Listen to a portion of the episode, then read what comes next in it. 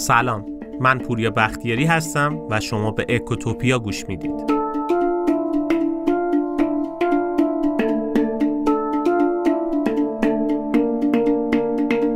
اگه از عموم مردم بپرسین برای اینکه توی زندگیتون از لحاظ مالی پیشرفت بکنین و وضع بهتری داشته باشین باید چی کار بکنین؟ بهتون احتمالا میگن مشخص دیگه باید درآمدتو زیاد بکنی. درست میگن. برای افزایش درآمد ولی خب چند تا راه حل داریم. یکی این که بیشتر کار بکنیم اضافه کار بریم و حقوق بیشتری بگیریم. یعنی به تعداد ساعتی که کار می‌کنیم افزایش حقوق داشته باشیم. ولی خب عمر و زمان محدوده و ما نمی‌تونیم بیشتر از یه حدی کار بکنیم. یا مثلا برای اینکه درآمدتون افزایش پیدا بکنه یه راه دیگه اینه که مهارتتون رو افزایش بدین.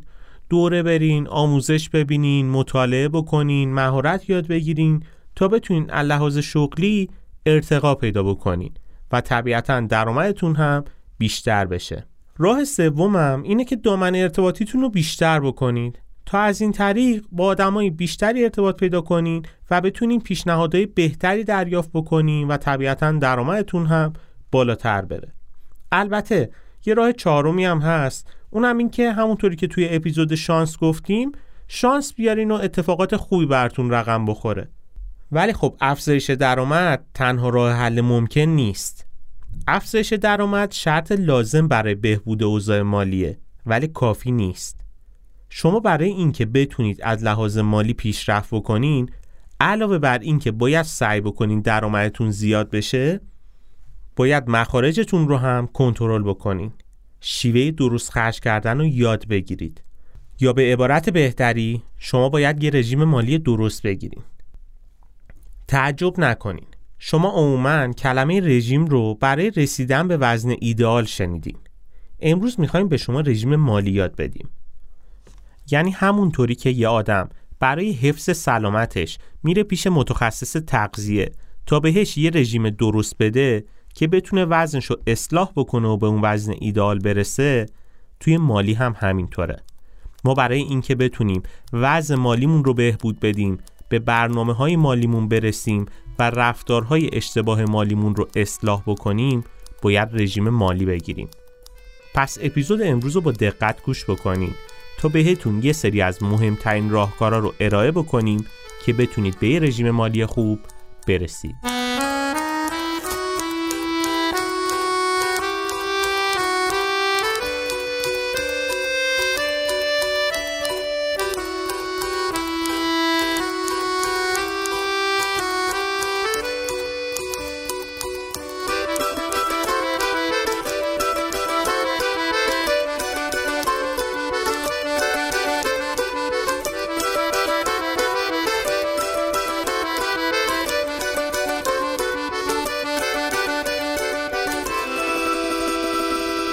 خیلی از افراد هستن که هر چقدر درآمدشون هم بیشتر میشه بازم تغییر خاصی توی زندگیشون ایجاد نمیشه. چون به همون نسبت افزایش درآمد مخارجشون هم زیاد میشه. اپیزود امروز راجع به همین مورده. اینکه چیکار بکنیم یکم کنترل شده تر خرج بکنیم. توجه داشته باشین. هدفمون از این اپیزود این نیست که خصاصت رو به شما یاد بدیم. ما می‌خوایم امروز راجع به این صحبت بکنیم که چطور بهینه خرج بکنیم.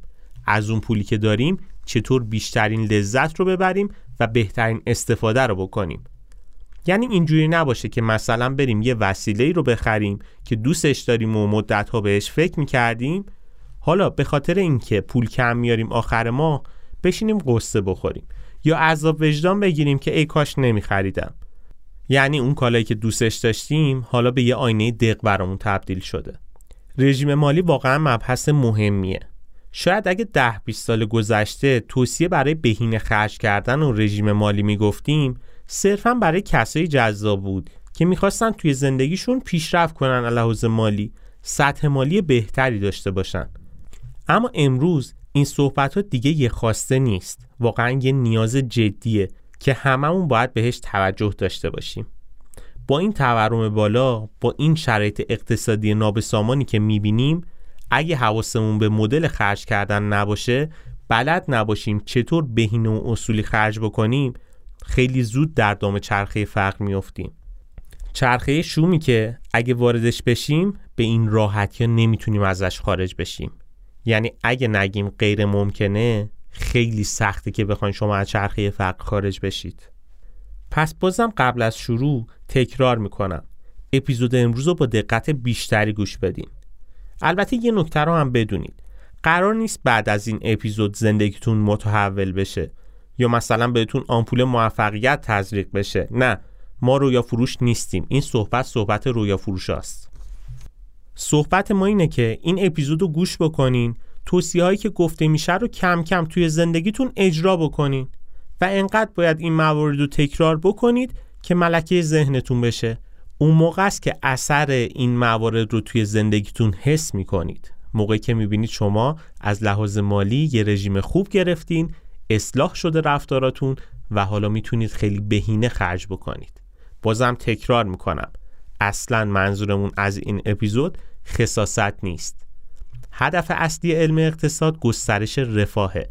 و از اونجایی که ما توی اکوتوپیا سعی می‌کنیم دیدگاه درست اقتصادی پیدا بکنیم باید این نکته رو مد نظر داشته باشیم که خصاست مخالف هدف اقتصاده. کسی که خصاست به خرج میده نمی‌تونه از زندگیش لذت ببره. نمی‌تونه رفاه بیشتری تجربه بکنه.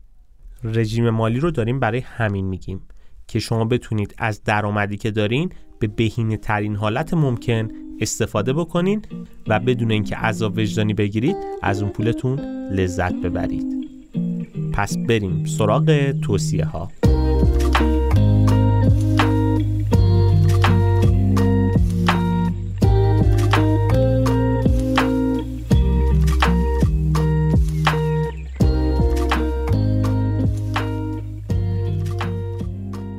توصیه اول این که به جای درمان پیشگیری کنید.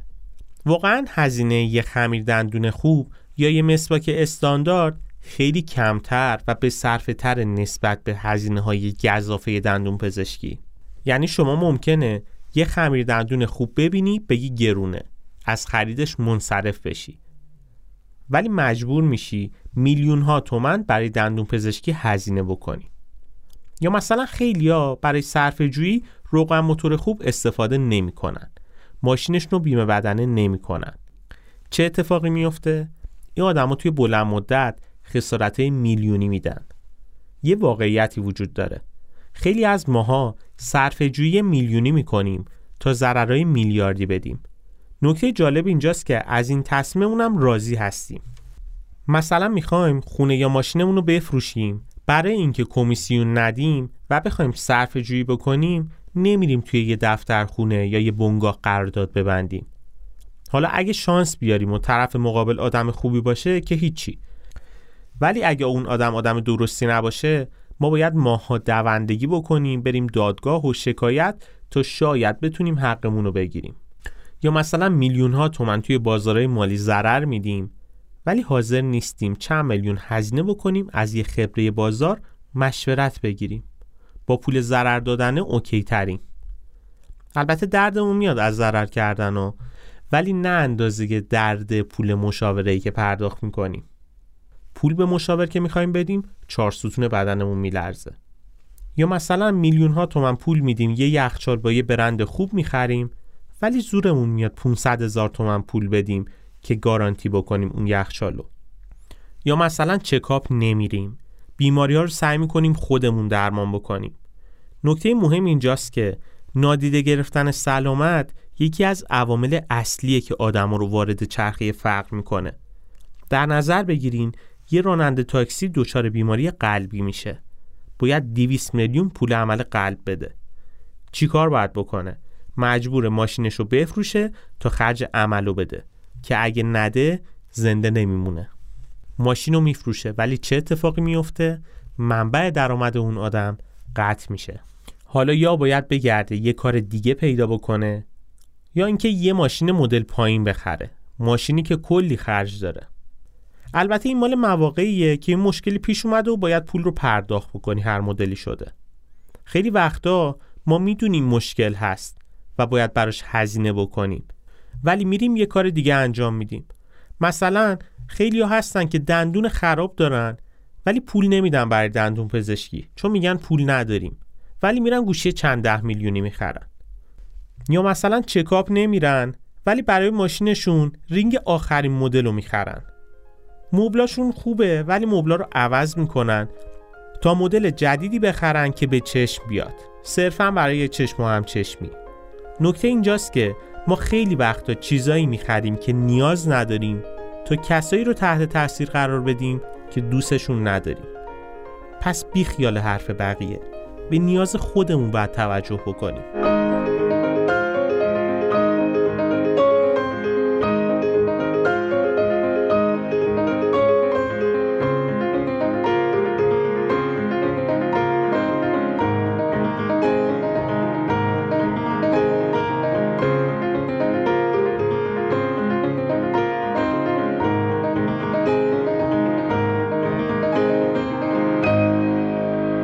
توصیه دیگه این که کالای خوب بخرید نه کالایی که قیمت پایینی داره.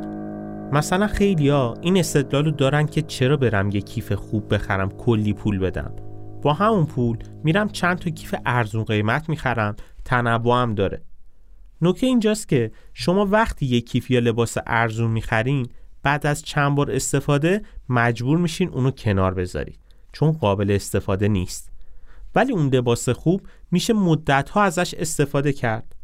البته در نظر داشته باشین مخالف ارزون خریدن نیستیم منظور این نیست که حتما باید کالاهای لوکس و گرون بخریم نه. منظور اینه که کالای مناسب رو با بهترین قیمت بخریم. انگلیسی ها یه ضرب المثل معروف دارن که خیلی جالبه. میگن اونقدر پولدار نشدم که جنس ارزون بخرم. خیلی حرف درستیه. شما وقتی جنس ارزون می‌خرین باید چند برابری جنس گرون براش هزینه بکنین. بذارید مثال بزنم. شما با یه میلیارد تومن می‌تونید یه خودرو صفر کیلومتر خریداری بکنین که گارانتی داره. یه کار دیگه هم می‌تونین بکنین. اون هم این که با همون پول یه خودرو مدل بالای ده سال کار کرده بخرید. درسته شما خودرو لوکس تری دارین ولی چه اتفاقی افتاده؟ هر روز توی تعمیرگاهید. باید میلیون ها تومن براش خرج بکنید. زمان بذارید به خاطر اینکه یه خودروی بهتر داریم. در صورت که میشه با همون پول یه خودروی صفر کیلومتر خرید که تقریبا هیچ هزینه برامون نداره. توصیه دیگه این که بودجه بندی بکنید.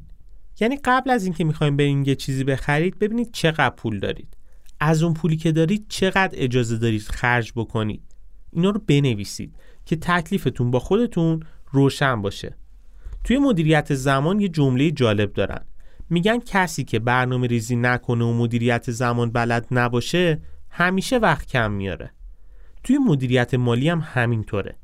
کسی که برنامه ریزی نکنه برای پولش هر چقدر افزایش حقوق داشته باشه یا پول در بیاره آخرش پول کم میاره. مثلا یکم به رفتار خودتون یا اطرافیانتون دقت بکنین. بارها شده شما کارمند بودین یه حقوق مشخص داشتین تا آخر ما هم با همون سر می‌کردین؟ و آخر ما هم که می‌شده می‌دیدین خب خیلی چیز خاصی باقی نمونده برای ماه بعدی که بتونیم پس انداز بکنیم. حالا این ماه یه پاداش ده میلیونی می‌گیرین. آخر ماه که می‌رسه بازم می‌بینین که اه هیچی نموند. ده میلیون اضافه تر این ماه گرفتم ولی بازم آخر ماه هیچی نموند. احتمالا توی این حالت به خودتونم قول می‌زنید که ببین من هرچی در میارم کمه. یا مثلا میگی که خدا رو شکر این ده میلیون اومد و اگه این ده میلیون هم نبود می‌خواستم چیکار بکنم؟ ولی شما اگه بودجه بندی درست رو یاد بگیرین این مشکلات تا حد خوبی حل میشه.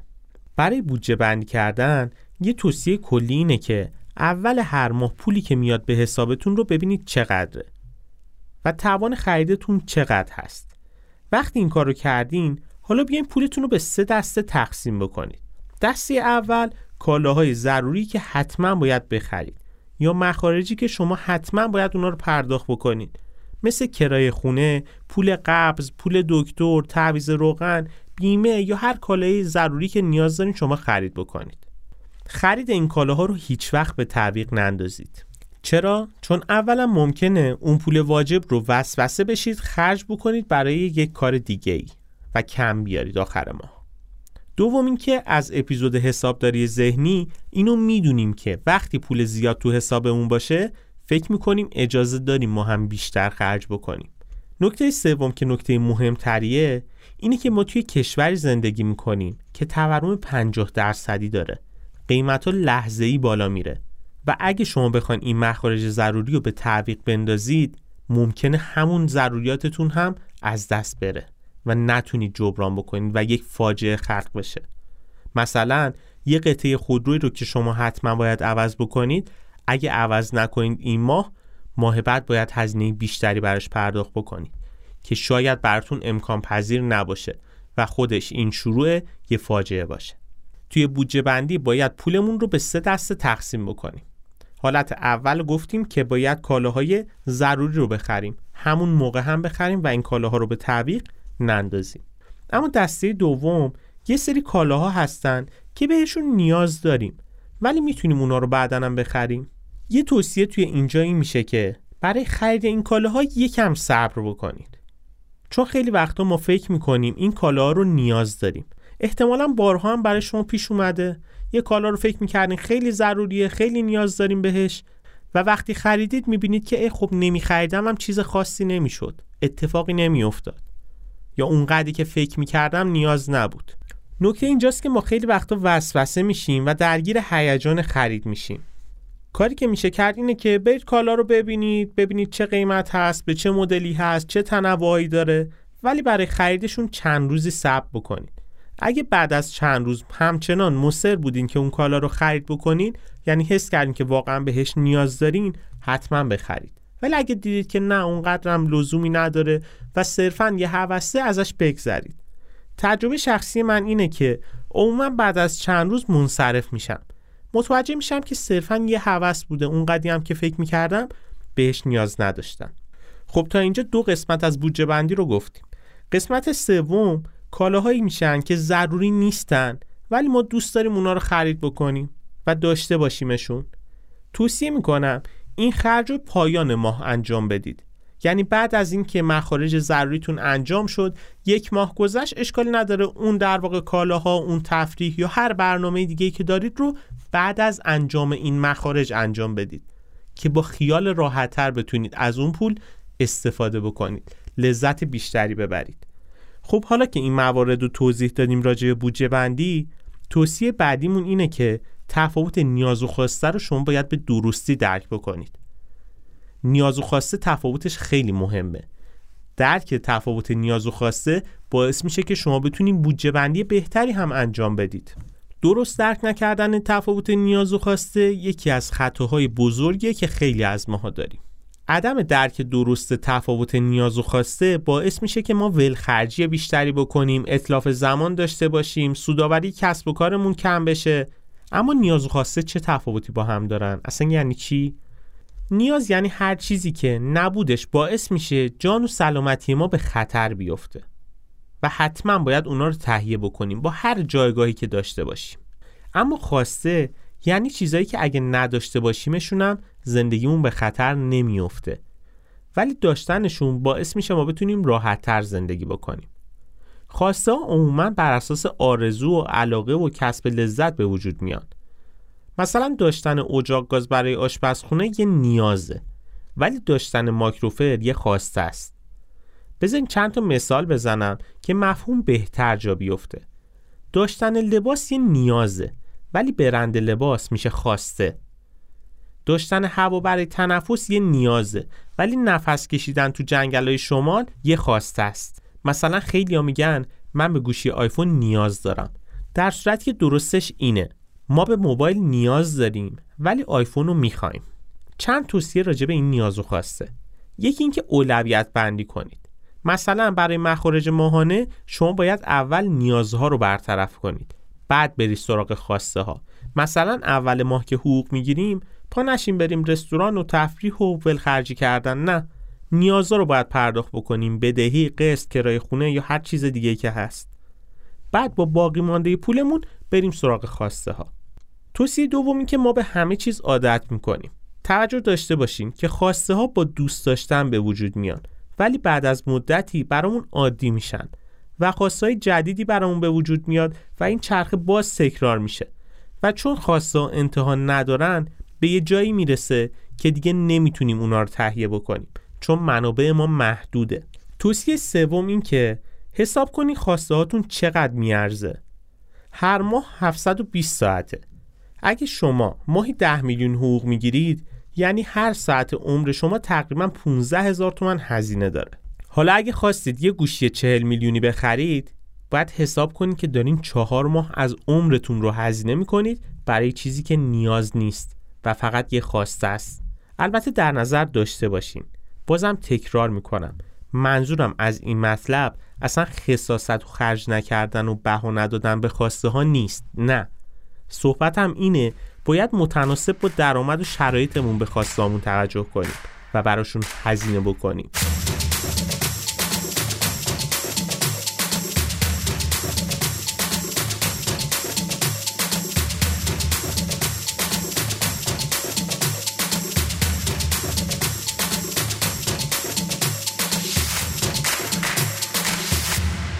توصیه دیگه رژیم مالی این که برای کنترل مخارجتون حتما باید بنویسید.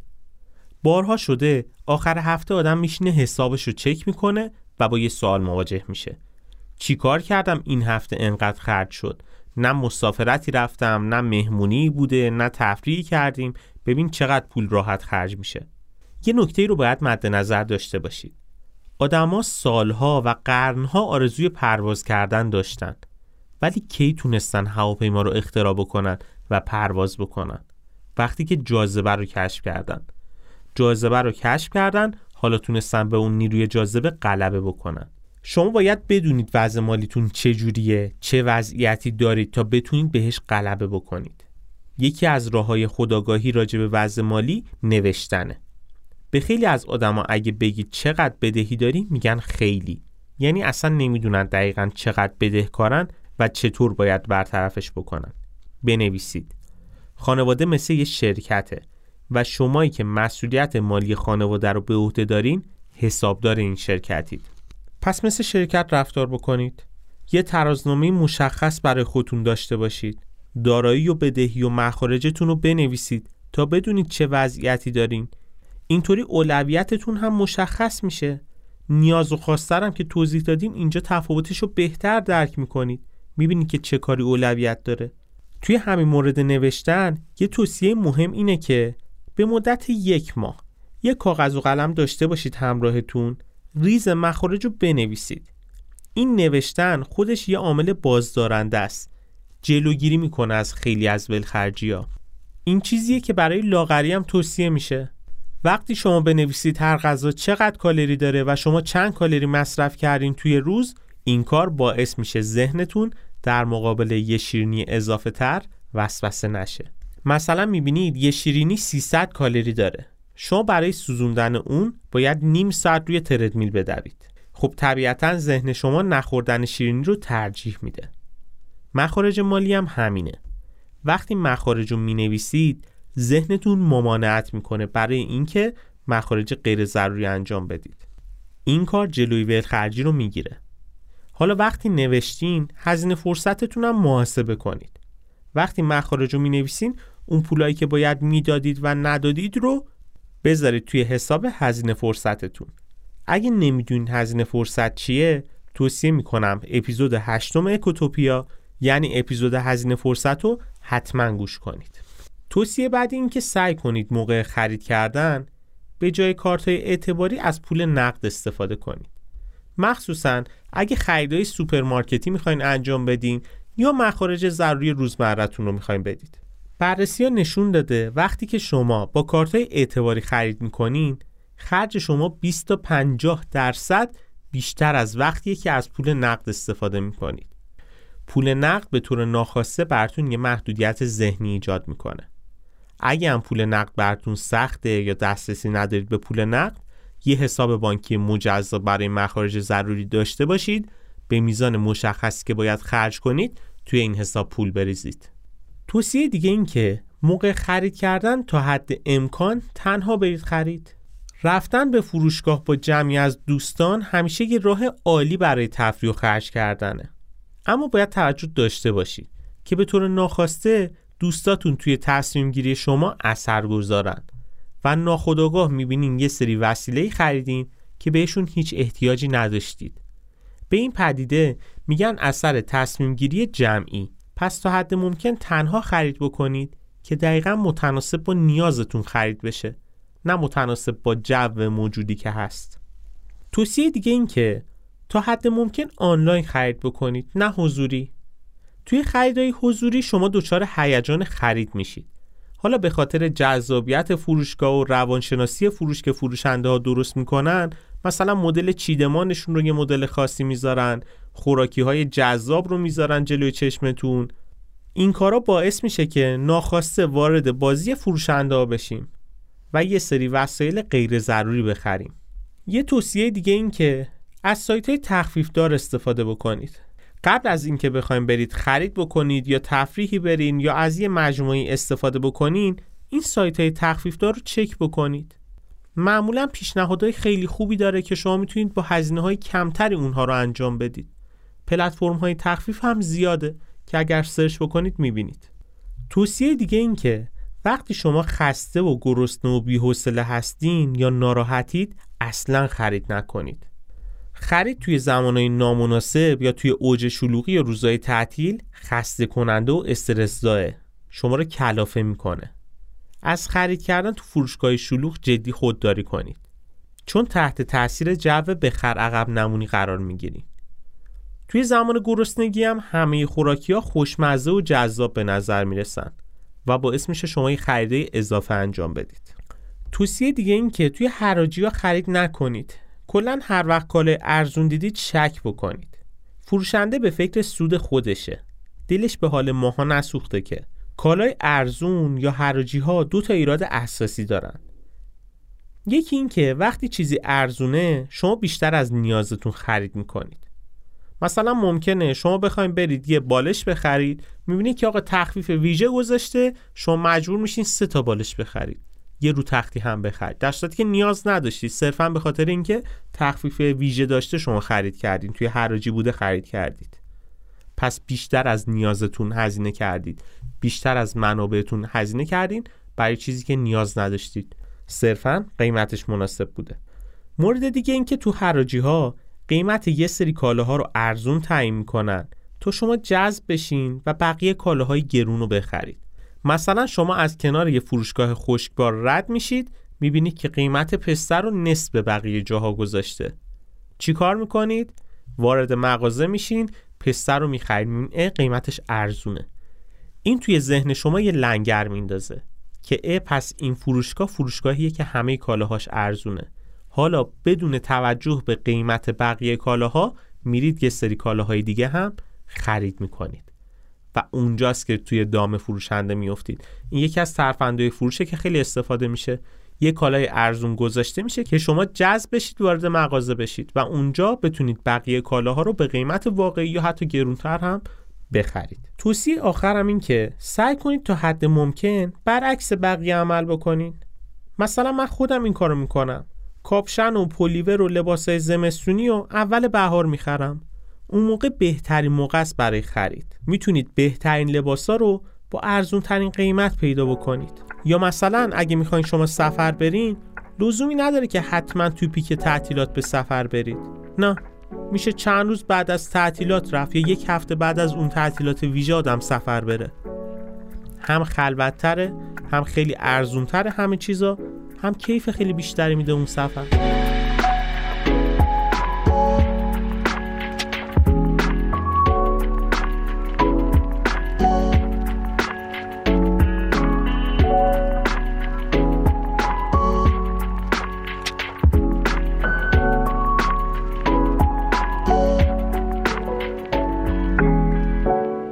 اپیزود امروز به پایان رسید. ما سعی کردیم با ارائه یه سری توصیه ها به شما یه رژیم مالی یاد بدیم. البته که اینها تنها راه های ممکن نیست. راه های زیادیه.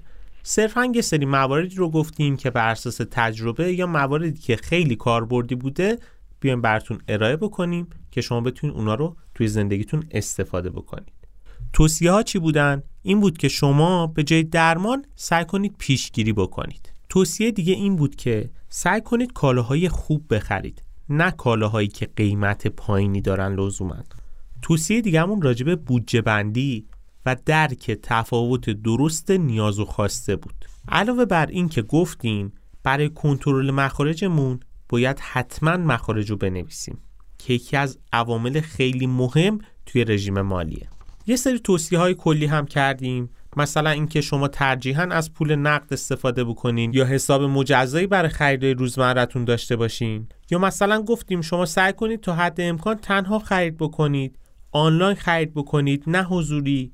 هیچ اشکالی نداره اگر از سایت های تخفیف دار استفاده بکنید. خیلی ممکنه پیشنهادهای بهتری هم بهتون بشه. یا مثلا گفتیم وقتی خسته و گرسنه و بی‌حوصله و ناراحتید اصلا سمت خرید نرید که قطعا خرید بدی انجام می‌دید. و اون خرید براتون رضایت بخش نیست. و گفتیم که سعی کنید برخلاف بقیه عمل بکنید. یعنی یه موقع هایی تفریح برید که بقیه نمیرن. یه موقع هایی لباس ها رو بخرید که بقیه نمی‌خرن. خیلی پیشنهادهای بهتری می‌تونه بهتون بشه. خیلی قیمت های بهتری جنس های بهتری رو پیدا بکنید و ازشون استفاده بکنید. امیدوارم این اپیزود براتون مفید بوده باشه و بتونید شما هم یه رژیم خوب مالی رو شروع بکنید. و همونطوری که آدما رژیم می‌گیرن که به وزن ایدئالشون برسن شما هم رژیم مالی بگیرین که به اون وضعیت مالی ایدئالتون برسید. قبول می‌دونم. شرط اقتصادی خیلی بعد تورم بالا گرونی زیاد داریم. ولی اگه همین رژیم مالی هم نداشته باشیم به این نکات هم توجه نکنیم وضعمون از اینی که هست بدتر میشه. پس سعی کنید نکات این اپیزود رو یکم بیشتر بهش توجه کنید. تا خدای نکرده دچار مشکلات مالی نشید. یا حداقل پیشگیری بکنه از یه سری اتفاقات بد مالی.